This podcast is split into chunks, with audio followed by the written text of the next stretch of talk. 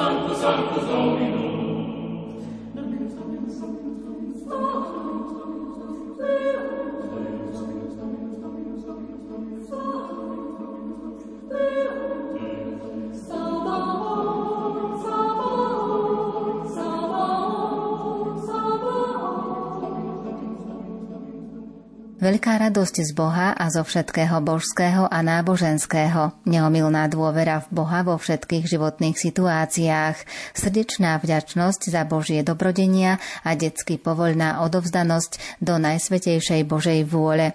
Týmito charakteristickými črtami vynikal svätý Arnold Jansen, zakladateľ spoločnosti Božieho slova, misijných sestier služobníc Ducha Svetého i kongregácie služobníc Ducha Svetého ústavičnej poklony. Svetý Arnold Jansen, pri ktorého hrobe smútili tri prekvitajúce rehoľné spoločnosti, ktoré on povolal k životu, bol čistý ako zlato. Jednoduchý, prostý, nenáročný, bezvýznamný pred ľuďmi, detsky zbožný, ale aj pracovitý, mal obetavého ducha, zápal pre Božie veci a pre duše, vrátane starosti o duše kňazov. Medzi osobnostiami, ktoré si uctievame v našej kongregácii je v prvom rade svätý Arnold Jansen, že v rokoch 1837 až 1909. Ďalším je svätý Jozef Reinademec, ktorý ako prvý verbista išiel teda spolu ešte s ďalším na misie do Číny. Ten bol v tej Číne približne 30 rokov. Spočiatku mu tam bolo dosť ťažko, ale neskôr si túto misiu tak zamiloval, že povedal, že aj v nebi chcem byť Číňanom. Ono sa mu to vlastne doslovne splnilo, lebo keď neskôr po jeho smrti chceli niektorí získať jeho relikvie, tak sa nejakým nedostali, pretože jeho hrob bol zničený a nič po ňom nezostali. Takže dá sa povedať, že nikto si nemohol ponechať tú jeho čiastočku na zemi, že, že aj chce byť Číňanom, tak také špeciálne.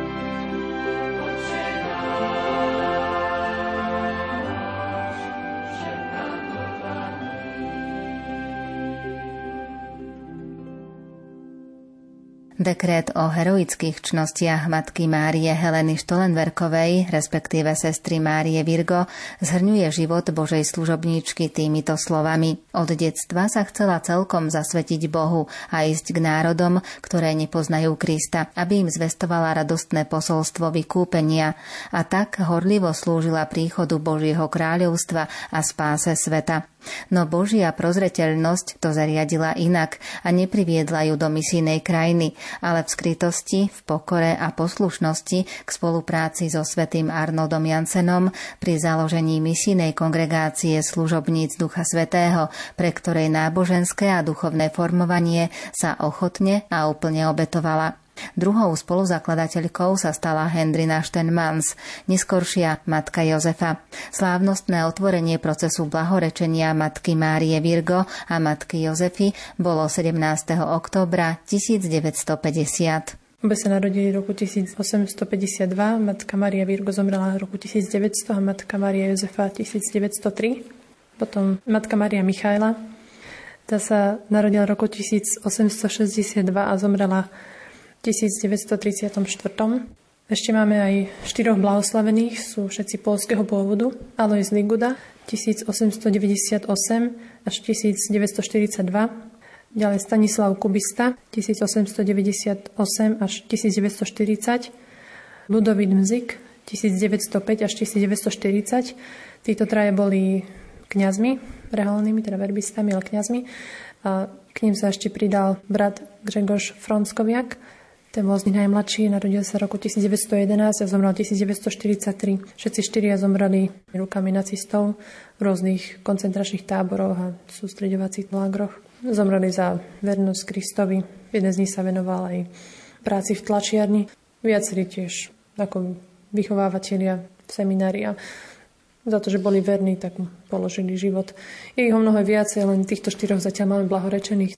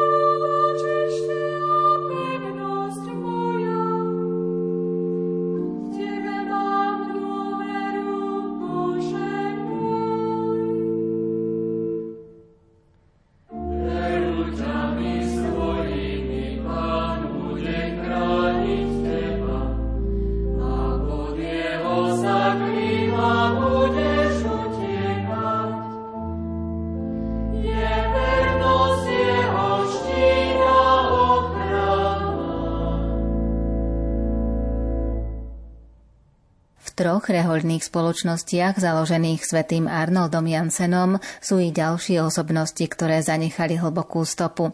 Patrí k ním páter Marian Želazek, ktorého proces blahorečenia je v prípravnej fáze. Ako 19-ročný vstúpil do noviciátu spoločnosti Božieho slova a po dvoch rokoch zložil svoje prvé rehoľné sľuby. 22. mája 1940 bol uväznený, pretože študoval teológiu a inteligencia nevyhovovala vtedajšiemu režimu. V koncentračných táboroch bol až do roku 1945, keď nastal koniec druhej svetovej vojny. Vďaka oslobodeniu mohol opäť pokračovať v začatých teologických štúdiách. Ako kňaz dostal misijné určenie Indiu. Bol milosrdným Samaritánom pre všetkých, ku ktorým bol poslaný. Venoval sa všetkým, nehľadel na náboženstvo, farbu pleti či spoločenskú vrstvu, ale pre každého sa snažil dať všetko, čo bolo v jeho silách. Takým, čo putuje postupne k blahorečeniu a ktorého proces sa už začal je otec Marian Želazek, je tiež polského pôvodu. Narodil sa 1918 a ešte ako mladý reholník bol zatknutý a bol v Dachau väznený niekoľko rokov. Veľa jeho spolubratov, ktorí tiež boli s ním uväznení, tak zomreli v tomto koncentračnom tábore. A on tým, že tieto všetky útrapy prežil, tak akoby tak zdedil všetky tie misijné povolania, ktoré nemohli byť realizované týmito jeho spolubratmi, tak on to tak cítil, že oni naďalej tak ho pozbudzujú, aby kráčal za tým povolaním misijným. Takže neskôr išiel do Ríma, tam vyštudoval za kniaza a od 1950. pôsobil v Indii až do 2006. roku, v ktorom zomrel vlastne počas práce. No a jeho proces začal v 2018.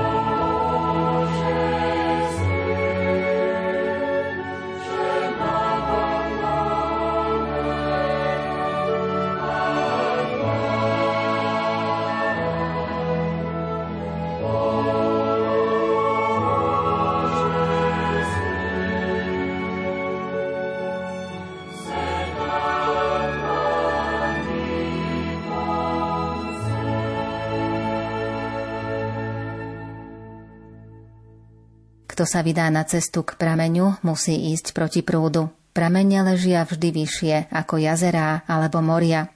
Ísť k prameňom znamená výstup do vyšších polôch.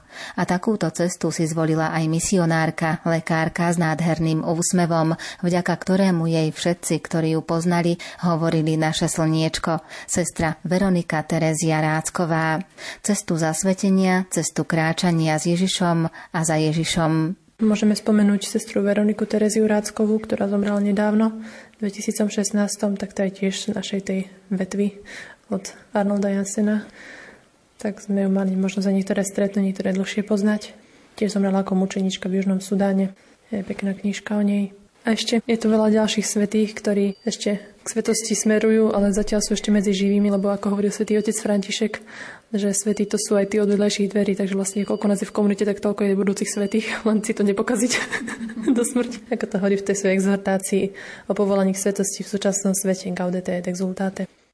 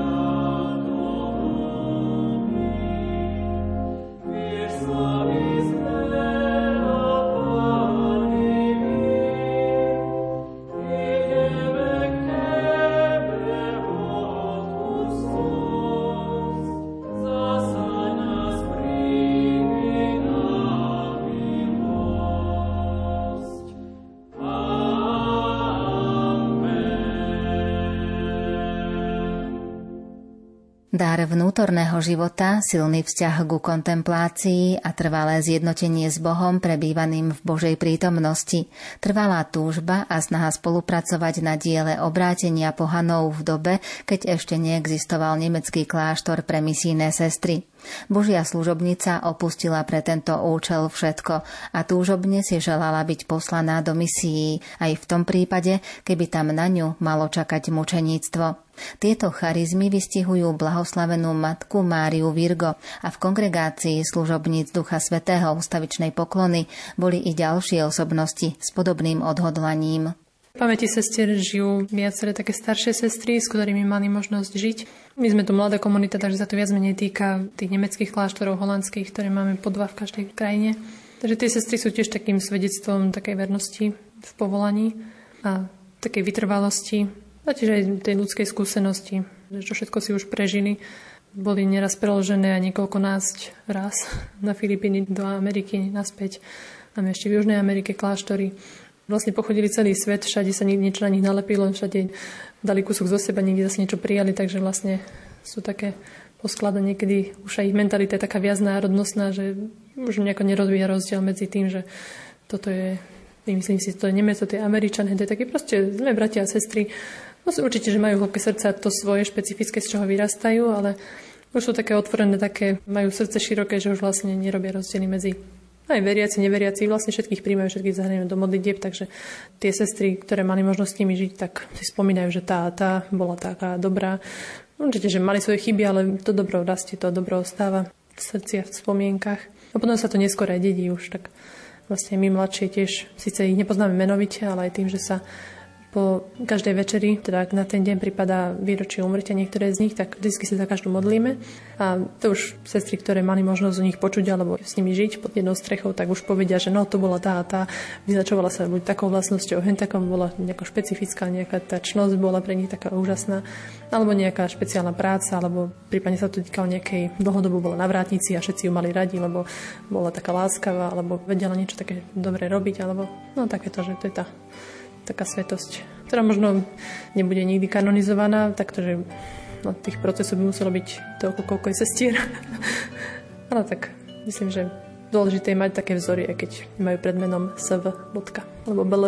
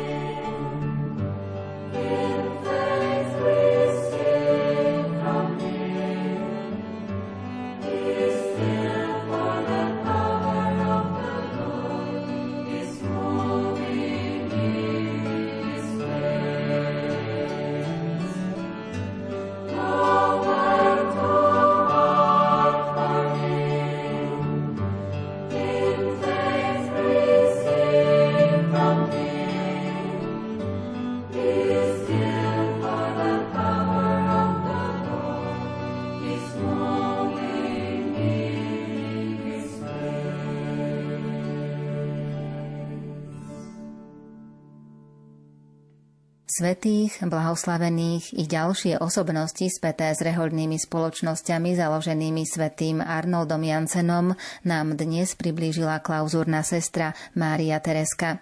Na budúce si povieme o hlavnom centre kongregácie služobníc Ducha Svetého ústavičnej poklony. Za pozornosť vám ďakujú hudobná redaktorka Diana Rauchová, majster zvuku Marek Rímovci a moderátorka Andrea Čelková.